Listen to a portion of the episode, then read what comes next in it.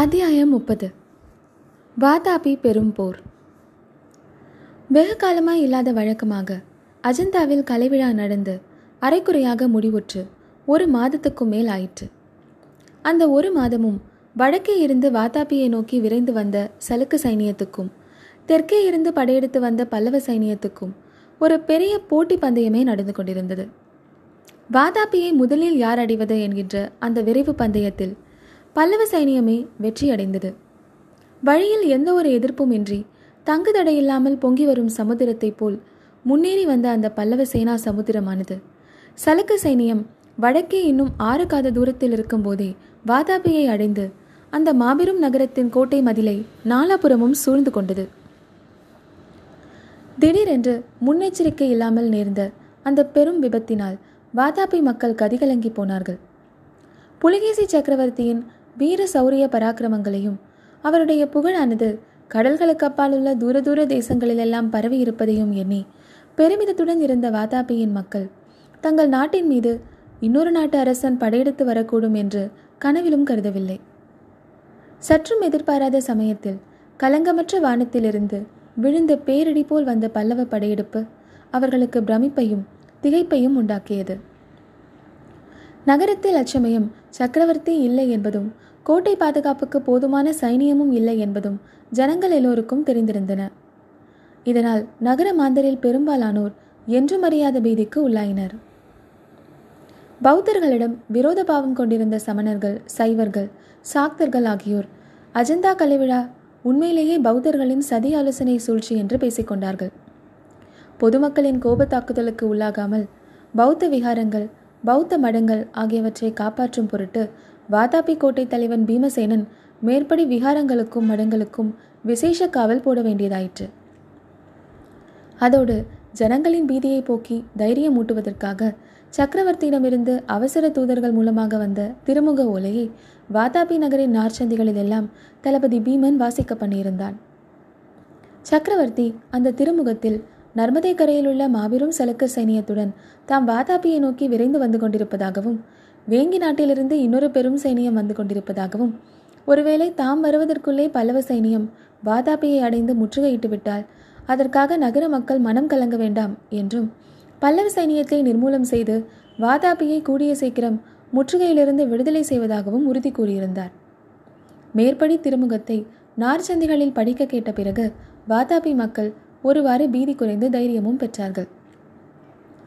நர்மதை நதிக்கரையில் இருந்த சலுக்க பெரும் படையுடன் புலிகேசி சக்கரவர்த்தி வாதாபிக்கு நாலு காத தூரத்தில் வந்து சேர்ந்தபோது தமக்கு முன்னால் பல்லவ சைனியம் வாதாபியை அடைந்து கோட்டையை சூழ்ந்து விட்டது என்ற விவரத்தை அறிந்தார். உடனே பிரயாணத்தை நிறுத்தி கொண்டார். வேங்கி சைனியம் வழியிலேயே பல காடு மலை நதிகளை கடந்து வர வேண்டும்.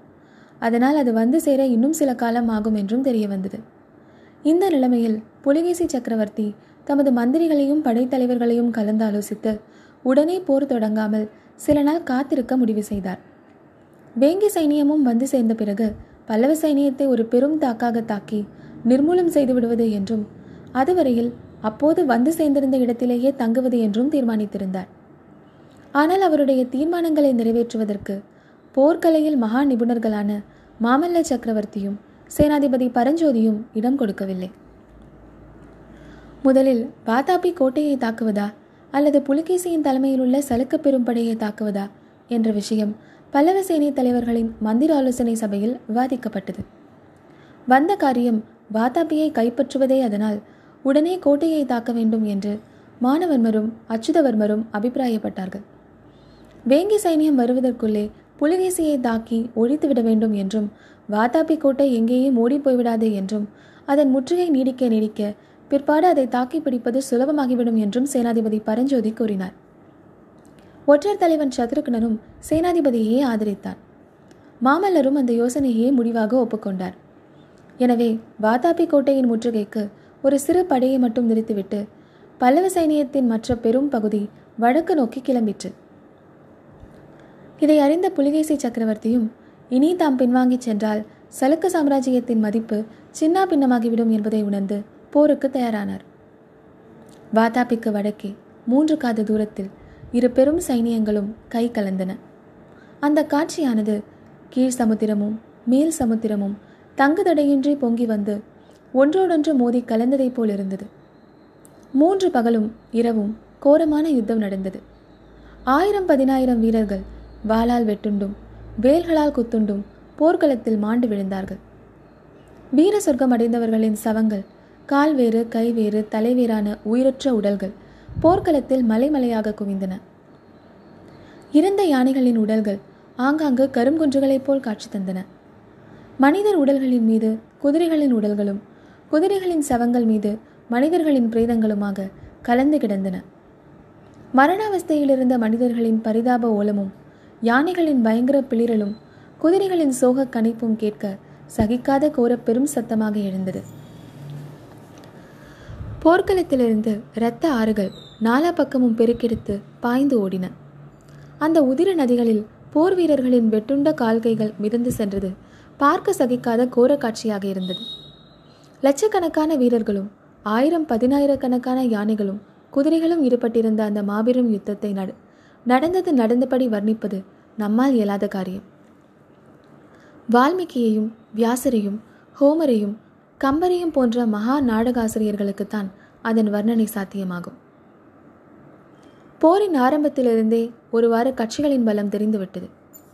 போர்க்கலையின் நுட்பங்களை அறிந்தவர்கள் போரின் முடிவு என்ன ஆகும் என்பதை ஊகித்து உணர்வதும் சாத்தியமாக இருந்தது. வாதாபிக் அருகில் தங்கி சிரம பரிகாரம் செய்து கொண்டு பூரண பலத்துடனும் அளவில்லா உற்சாகத்துடனும் போரில் ஈடுபட்ட பல்லவ சைனியத்தின் பெரும் தாக்குதலுக்கு முன்னால் நெடுந்தூர இடைவிடா பிரயாணத்தினால் களைப்புற்றிருந்த சலுக்கு சைனியம் போர்க்களத்தில் நிற்பதற்கே திணறியது. சலுக்கு சைனியத்தின் பிரதான யானைப்படை வேங்கியில் இருந்ததால் அது வந்து சேராதது சலுக்கு சைனியத்தின் பலக்குறைவுக்கு முக்கிய காரணமாக இருந்தது. மூன்றாம் நாள் காலையில் பல்லவ சைனியத்தின் வெற்றியும் சலுக்கு சைனியத்தின் தோல்வியும் சர்வ நிச்சயமாக தெரிந்துவிட்டது. அன்று மதியானம் சலுக்கு தளபதிகளும் மந்திரிகளும் புலிகேசி சக்கரவர்த்தியை சூழ்ந்து கொண்டு சாம்ராஜ்யத்தின் நன்மைக்காக அவர் பின்வாங்கி சென்று எங்கேயாவது ஒரு பத்திரமான இடத்தில் வேங்கி சைனியம் வந்து சேரும் வரையில் காத்திருக்க வேண்டும் என்று வற்புறுத்தி சொன்னார்கள். அதை தவிர வேறு வழி இல்லை என்பதைக் கண்டு சக்கரவர்த்தியும் அதற்கு சம்மதித்தார். சேதமாகாமல் மீதமிருந்த குதிரைப்படையின் பாதுகாப்புடன் அன்றைய தினம் அஸ்தமித்ததும் சக்கரவர்த்தி பின்வாங்கிச் செல்ல வேண்டும் என்று முடிவு செய்யப்பட்டது. ஆனால் மேற்படி முடிவை காரியத்தில் நிறைவேற்ற அன்று சாயங்காலம் ஒரு பெரும் இடையூறு ஏற்பட்டது. மாணவன்மரால் விசேஷ போர் பயிற்சி அளிக்கப்பட்டிருந்த பல்லவ யானைப்படையை கடைசியாக உபயோகிப்பதென்று வைத்திருந்து அன்று சாயங்காலம் ஏவி விட்டார்கள்.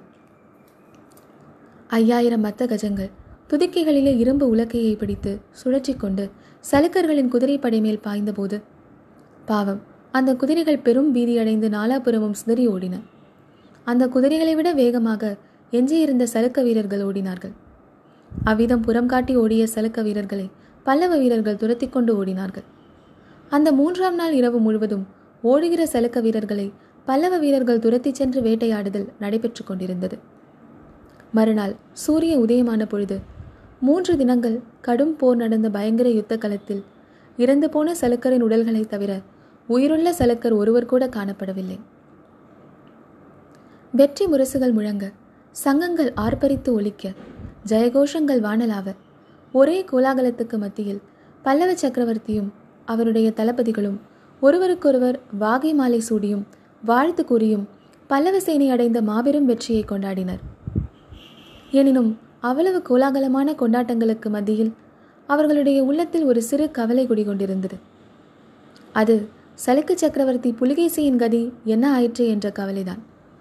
வாதாபி சக்கரவர்த்தி போர்க்களத்தில் இறுதி வரை நின்று போராடி உயிரிழந்து விழுந்து வீர சொர்க்கம் அடைந்தாரா? அல்லது சலுக்க வீரர் பலர் புறம் காட்டி ஓடிப்போனதைப் போல் அவரும் ஓடிவிட்டாரா என்பது தெரியவில்லை. போர்க்களத்தில் அவர் விழுந்திருந்தால் மாபெரும் சக்கரவர்த்திக்குரிய மரியாதைகளை அவருடைய உடலுக்கும் செய்து கௌரவிக்க வேண்டுமே. ஒருவேளை அவர் ஓடிப்போயிருந்தால் மறுபடியும் படை திரட்டிக்கொண்டு போருக்கு வரக்கூடும் அல்லவா? இப்படி நடந்திருக்குமா அப்படி நடந்திருக்குமா என்று வெகுநேரம் அதை பற்றி விவாதித்த பிறகு அதை பற்றி மேலும் விவாதிப்பதில் பயனில்லை என்ற முடிவும் ஏற்பட்டது. சத்ருக்னனுடைய தலைமையில் போர்க்களமெல்லாம் நன்றாக தேடி பார்த்து புலிகேசியின் உடல் கிடைத்தால் எடுத்து வருவதற்கு ஏற்பாடு செய்துவிட்டு மாமல்லரும் மற்றவர்களும் வாதாபியை நோக்கி திரும்பினார்கள்.